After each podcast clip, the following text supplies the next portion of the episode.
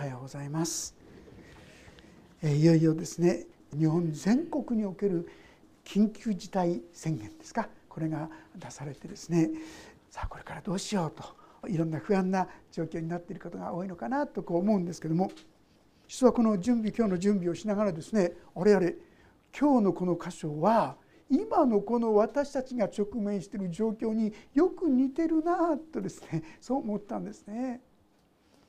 どういうことかと申しますと彼らはですねこの39章までアッシリアという国がこれでもかこれでもかもう風前の灯火いつ滅びてもおかしくないそういう状況に迫られています、まあ、ギリギリそういう中でですね守られてきたわけですがしかしながら40章以降はガラッと変わるんですね。前回のところは「慰めよ慰めよ」というそういうテーマでお話をさせていただきました。神様は2節のところに「その区域は終わりその咎は償われている」とその全ての罪に変えて2倍のものを主の手から受けている。要するに今までの苦しみ困難がこう乗り越えられてかえってですね祝福が注がれるこういう約束でありますが実はですね年代的に言いますと39章から40章までに100年以上経ってるんですね。で今現在はと言いますと相変わらずそういうギリギリの状況なんです。アッシリアの攻撃がいつまでこの戦いにですねが続くのかこれから先どうなっていくのか実はちょっとだけですねヒゼキヤっていう人が信仰に立った時に神様はすごいことをしてくださったなんと一夜にして18万5千という彼らを苦しめる軍隊が滅びてしまう。驚くべき出来事が起きました。でも彼はその時有頂天になってしまいましたね。そしてしてはならないこと。バビロンの人たちに自分の家のですねいろんなものを見せてしまうというですね。後にあなた方のあなたが見せたそれらのものは全部もう持っていかれるそういうことになるということを宣言を受けるわけですが彼らはいつまでこんなですね苦しみが続くのか。一難去ってまた一難そんなことがですね彼らの状況であったわけであります。で今言ったバビロン実はですねこの時にはまだバビロンという国はこうちっちゃな国だったんですよ。そのバビロンという国がやがてあなた方を支配するようになるいやバビロン捕囚と言いまして奴隷としてですねバビロンに連れてかれてしまう。とんでもない。そして国が失われる。そういうことがあるんだけどもその後70年経ってあなた方は再びこの地に帰ってくることができるというですねそういう約束の言葉なんですよ。だから慰めよ慰めよずっとこの苦しみがあるわけじゃないよ。これは今の時なんだよ。そして後には本当に神の御業がここに起こられるよ。そんなことをですね励まして言ってくださったわけでありますが、まあ、そういう中で前回ですねのところ一番最後のところですね40章の7節8節だけちょっと読ませていただきます。主の息吹がその上に吹くと草はしおれ花は散る。まことに民は草だ。草はしおれ花は散る。しかし私たちの神の言葉は永遠に立つ。皆さんこれが慰めの言葉だっていうんですが ピンときますか？ねあなた方はまことに民は草だって言うんですよ。草っていうのはすぐに滅びてしまいますよね。枯れてしまいますよね。なんだかそんなこと聞いてちっとも励ましにならないよってこう思うかもしれませんが前回やったことを思い出してくださいね。実はこれが慰めになるんだよってどうしてだったか覚えてますか？それはああ自分たちの生きてるこの時代あるいは映画とか素晴らしい祝福されたそんなことを言うけどもそんなことはあっという間に過ぎ去ってしまう。まあ、例えばこの世で成功したって言ったってですねたかだか10年20年人々のトップに立ったり素晴らしいことになったりもうそんなもんであとはずっとですね下がってしまうでしょうそんなものをあなた方は求めるんじゃない？本当に大切なことは何なのかをよく考えなさい。この世の映画を求めることじゃないんだよ。決して変わらない。自分が弱い。自分が本当に虚しいものだってことを知った時に私たちは永遠に変わらないものを求めることができるようになる。それがこの最後の言葉「草はしおれ花は散る」しかし私たちの神の言葉は永遠に立つ。そうです。神の言葉に立つものは目の前にどんなことが起きてもどんな苦しみや困難があってもなおそれを乗り越えていくことができる。これこそ本当に祝福。頼りにならないものを退けて本当に頼りになるものを見いだすことができる。これこそ慰めじゃないか。あなたが今苦しんでいるならこの慰めを得ようとしているんだよとこう語ってくださったわけでありますね。さあじゃあその慰めの内容をさらに見ていきましょう。9節読みしますが「シオンに良い知らせを伝える者よ。高い山に登れ。エルサレムに良い知らせを伝える者よ。力の限り声を上げよ。声を上げよ。恐れるな。ユダの町々に言え。見よ。あなた方の神を」これ何のこと言ってるかと言いますと先ほどちょっと言いましたバビロン捕囚から彼らが回復するというお話です。まだ起きてないことなんですよ。これからついにバビロンという国にあなた方が滅ぼされてしまう。そしてそれはなんと年代からすると70年。70年って一言と言いますと戦後もう70年超えたんですが戦後みたいなもんですよ。ね、70年前に1歳だった人が今70年経つと 70, 70歳です皆さん。さあ70年間奴隷として捕虜としてずっと苦しめられてきたらどう思いますか？元気になりますか？神の約束に立てますか？神様守ってくださる本当かな？って疑っちゃうんじゃないですか？いくら神様がですねこうだこうだと言っててもそんな言葉を聞き入れなくなってしまうんじゃないですか？だから奮い立てっていうことなんですよ。シオンに良い知らせを伝えるものよ。これはバビロン捕囚から回復するよというねこの素晴らしい知らせを伝えるものよ。エルサレムに良い知らせを伝えるものよ。力の限り声を上げよう。声を上げよう。恐れるなってこういうんです。どうでしょう皆さん？嫌なことがずっと続いたらだんだんだんだん首輪で捨てられてもう暗いことしか考えられなくてなかなかもう希望を見いだすことができないんじゃないですか。だから顔を上げてみよう。声を高く上げようって言うんですよ。そうだ神様がいたんだとかね。神様が必ず解放してくださるとかね。今の苦しみはずっと続くわけじゃないとか。聖書の約束の言葉を皆さん思い出してください。神は試練とともに脱出の道をも備えてくださると言ってますよね。嘘じゃないでしょ？恐れるな私はあなたと共にいるって言ってくれてますよね。嘘じゃないですよ。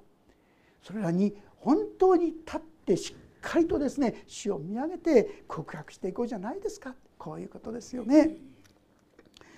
さあユダの町々に言え「見よあなた方の神を」って言うんです。いいですか？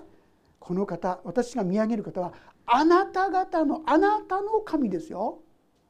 誰かの神じゃないですよ。あなたの神なんですよ。あなたに親しいあなたを慰めあなたを励ます方ですよ。この方が本当の意味で力ある方なんです。この方を見上げる。私たちは本当に神を神としているでしょうかね。正直言っていくら神様だって言ったってっていうような気持ちの方が強くなってしまってはいないでしょうかね。私たちの神様はどんな方だったっけ？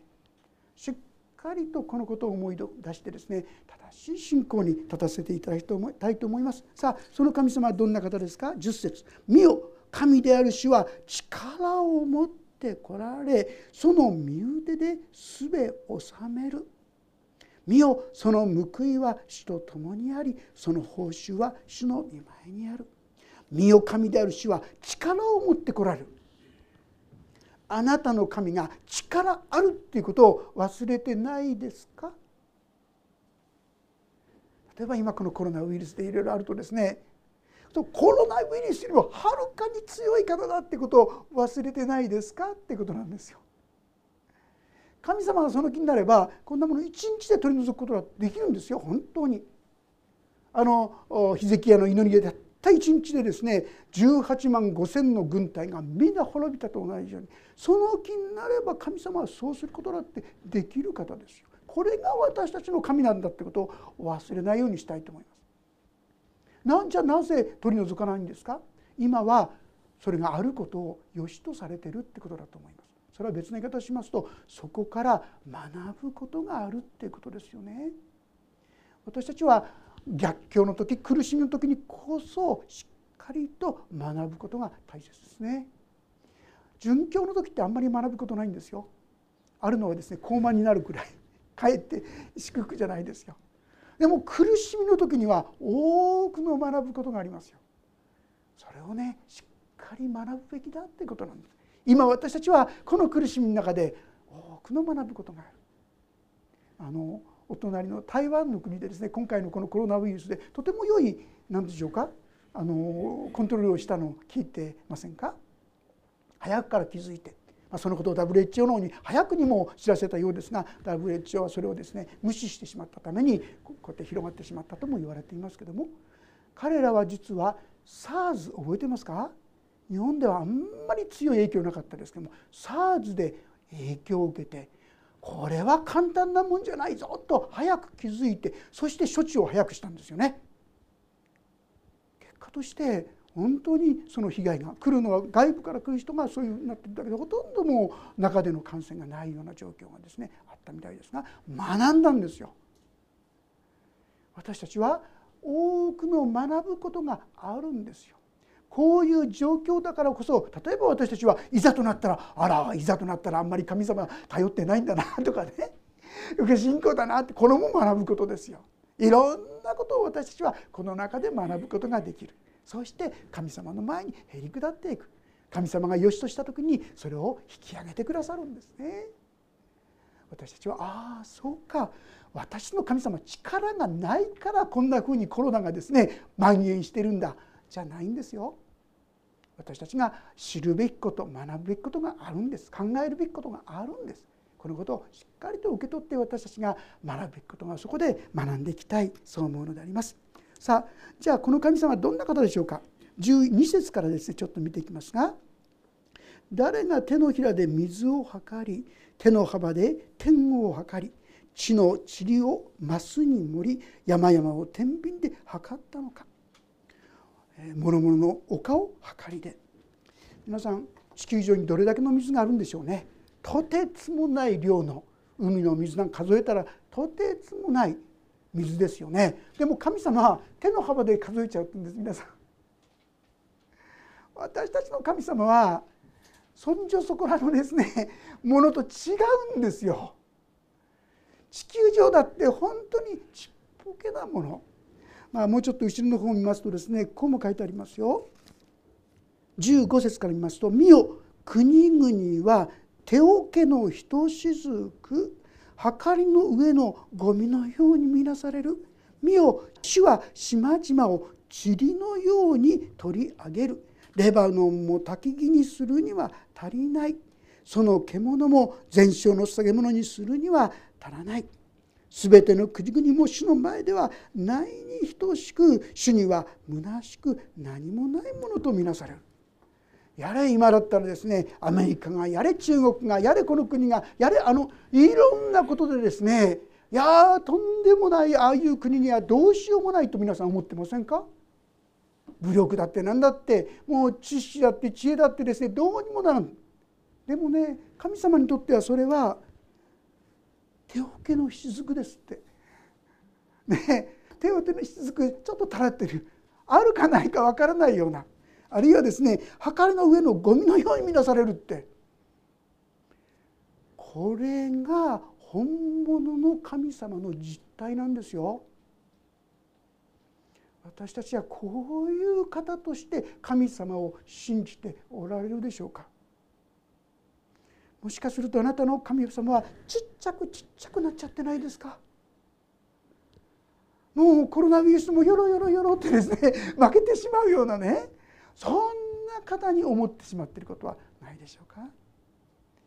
私たちの神はとてつもない神様ですよ。天の川にはですねものすごい数のこの星がありますよね。何百億光年経ってもですねこの天の川の端から端まで行けないとかっとんでもない広がりがこの宇宙にはあるわけですが皆さんそんなものも神様の手の中に入っちゃうんですよ。これが私たちが信じている神様なんですけどもそのように受け取ってきたでしょうか随分と神様のです、ね、力を見くびっちゃっては来なかったでしょうかね。ああ私は神様を信じてきたつもりだったけども本当に神様のカスみたいなもんね カスを信じてるようなもんだったかもしれない。それぐらいに神様のことをもっとですね実態を知らされる必要があるのではないかと思います。そしてさらにはですね13節14節はこんなことも言ってますよ。誰が主の霊を押し量り主の助言者として主に教えたのか。主は誰と相談して悟りを得られたのか。誰が公正の道を主に教えて知識を授け英知の道を知らせたのか。神様よりも私たちの方が知識があるとどっかで思っちゃってないですか？神様がやる道よりも自分の考えの方が上だと思ってませんか？本当にこの神様がなさっていることに信頼できますか？神様は全てのことを働かせて益としてくださると言ってますが本当にそうだと思えてますか？いやいや神様なんか間違えたんじゃない？もっと違うやり方があったんじゃない？自分の思いの方を上にしちゃってるところもあるんじゃないでしょうか？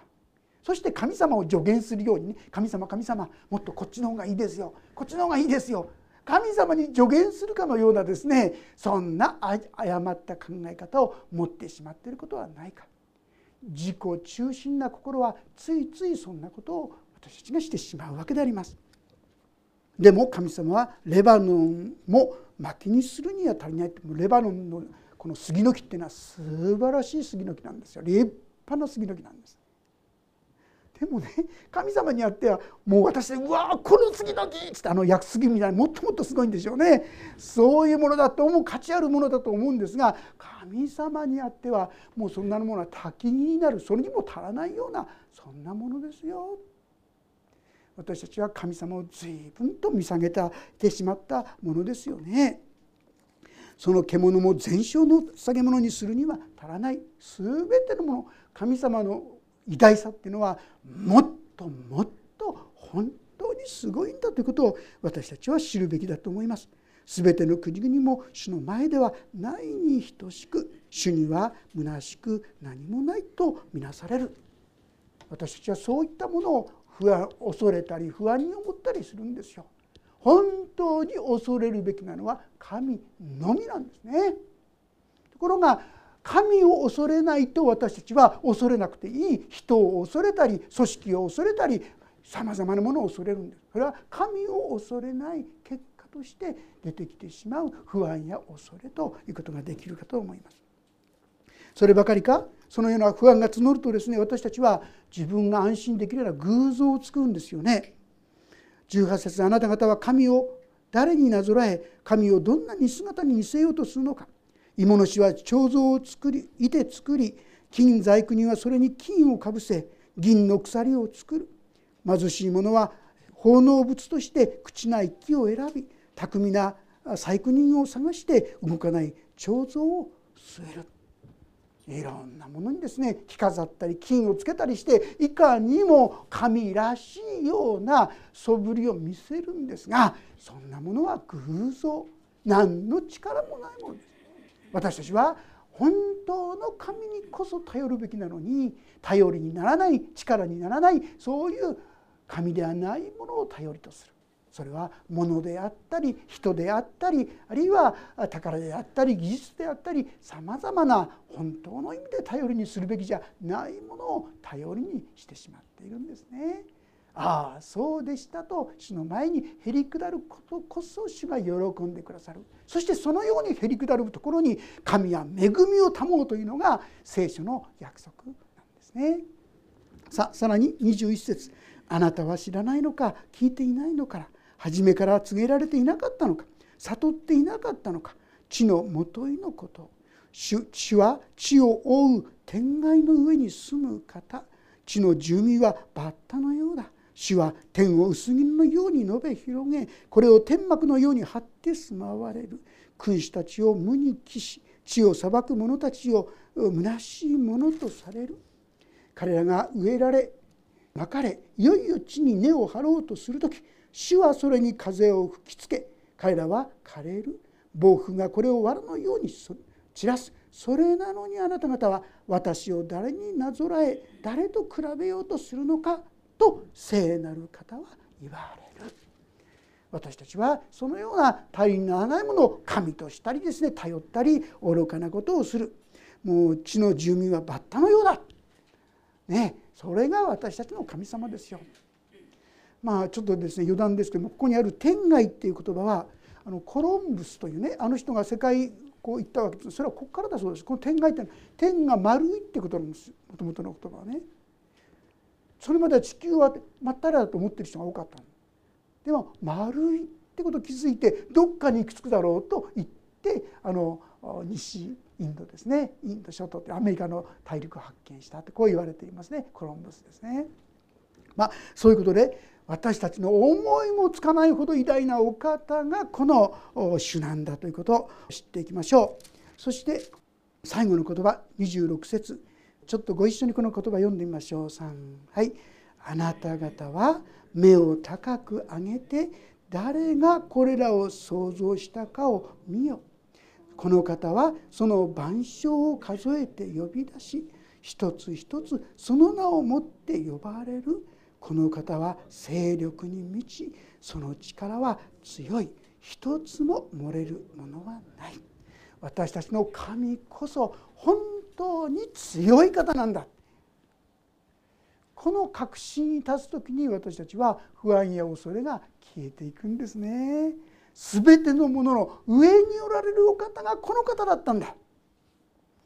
このような心といいましょうか信仰を揺るがせようともちろんサタンはしょっちゅうします。ですから私は「いやそうじゃない。神はこうだ」とね声を高く上げよう。神は大いなるお方なんだ。偉大なるお方なんだ。ある意味言って自分自身にも言い聞かせていくことが大事ではないかと思いますね。その時にああ神様が共にいてくださるここに大きな平安をいただくことができるわけですがさあこの神様がね今度は11節に戻ります。11節。どんな方なんでしょうか？主は羊飼いのようにその群れを飼い身腕に子羊を引き寄せ懐に抱き乳を飲ませる羊を優しく導く。時々ですね YouTube っていうのを見ましてあの動物なんかをですね本当に可愛がるとすごいですね。ライオンとかね象なんかでも懐くみたいですよね。飼い主にね。コロコロっとして可愛い格好するみたいなんですかね。皆さんこれは羊飼い羊が本当に羊をですね可愛がる。なんか一匹一匹名前がついてそうですね。次郎とかね。いろんな名前言うとそれで分かる。本当に親しい関係があるようですがそのように神様は私たちを優しく包んでくださる方だったんですよ。このことも忘れてなかったですか？強い方です。本当に頼るに足る方ですよ。これが私たちの神様。と同時に優しくあったかい方ですよ自分がダメな時でも分かってるよ大丈夫だよだから私はあなたの代わりに十字架にかかったんだよと言ってくださる神様ですよ皆さん。こんな神様にこそ私たちは大いに喜んで従っていこうじゃありませんか。そうだ私の神様はいつでもどこでも守ってくださる方だここにしっかり目がいくと多くの不安や恐れは徐々に徐々に神様に目がいけばいくほどですねこの度合いが下がってくるんじゃないかなそう思いますね。そして本当に大きな平安が私の心を満たすのではないかと思います。あの第二次世界大戦の時にですね一つの、まあ、イギリスの船なんですがアメリカに行くという大変な使命をいただいて行ったそうですがその時のことがちょっと書いてあるんですがちょっと読ませていただきます。いかに数多くの敵戦を避けてアメリカに向かうかと心配してた船長に向かってその任務を命じた人はこう言いました「君が危険な目に遭いそうになったらこの暗号を使って無線を打ちたまえ連絡が行くだろう」船長はその言葉を信じて危険な航海を続けました。おそらくこれイタリアとかドイツとかそこがですね自分を攻撃してくるんじゃないかそんな不安の中ででもアメリカにその小さな船で向かったんでしょう。ところがその時に、まあ、困ったらここに連絡しろとこう言われたんでちょっと安心をしたわけであります。船長はその言葉を信じて危険な航海を続けましたすると目の前に敵の船が現れましたそこで指示された通り暗号を打ちました。するとこのような返事が返ってきたのです。全て把握している。こちらも敵の船を監視している。しかし君たちの船も見守っていることを忘れるな。なんと自分一人でいると思ったらば自分たちを見守っている方がいたってことです。でその返事をもらった船長は勇気100倍になり航海を続けることができました。船がサンフランシスコに入った時船長はその後ろから大きな船がついてきているのを発見しました。それは潜水艦でした。見えないところで潜水艦が小さな船を見守っていたのでした。船長のそばで勇気づけてくれくれていた。恐れるな。我々がそばで見守っているとメッセージのおかげで偉大な任務を無事に遂行することができたのですこういうことがあったそうですね気づかないけど守ってくださる潜水艦がいたわけですがまさに同じように私たちには気づかずとも私たちを守ってくださる方がいるというこの信仰に共に毎朝できたら幸いですね。どんな困難の中でもこの神様の恵みの中に共に歩ませていただきたいと思います。恐れるな私はあなたと共にいるたじろぐな私があなたの神だから私はあなたを強めあなたを助け私の義の右の手であなたを守ると言ってくださっていますしあなたの行くところどこにでも私はあなたと共にあるとですね大宣教命令の中でも言ってくださっています。この神様の恵みの中に今週もこれからも共に歩んでいくことができたらと思います。そしてそこに主がおられることを思い出す時に不思議に心に平安がやってくるのではないかと思います。お祈りをいたします。恵み深い父なる神様私の心は目の前の困難や苦しみですぐにめいってしまってもう恐れや不安におののいてしまうそういう愚かな者たちです。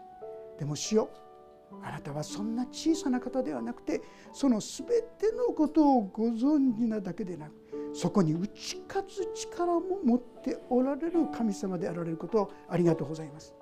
私がすぐにそのことを忘れて自分自身の中で小さく小さく不安や恐れにおののいてしまうのですが御言葉に立って歩む時に徐々に徐々にそこから解放され真の自由と平安と希望を持って歩むことができることを感謝しますコロナウイルスという大きな戦いが一人一人に迫っていますけどもでも主よそんな中でも主が共にいると言われるこの約束にしっかりと目を向けさせてくださいそしてこの方にはどんなことでもできるんだとどうかその信仰がお一人一人に豊かに与えられてそしてなおその中で許されたところに意味があることを覚えることができるようにお願いいたします。主よあなたをいつも見上げさせてください困難ではなくてあなたを見上げてそうして平安の中にお一人一人が今週も今月も歩み続けることができるように祝福してください。御手に委ねます。イエス・キリストの皆によって祈ります。アーメンもうしばらくそれぞれに応答の祈りをお捧げください。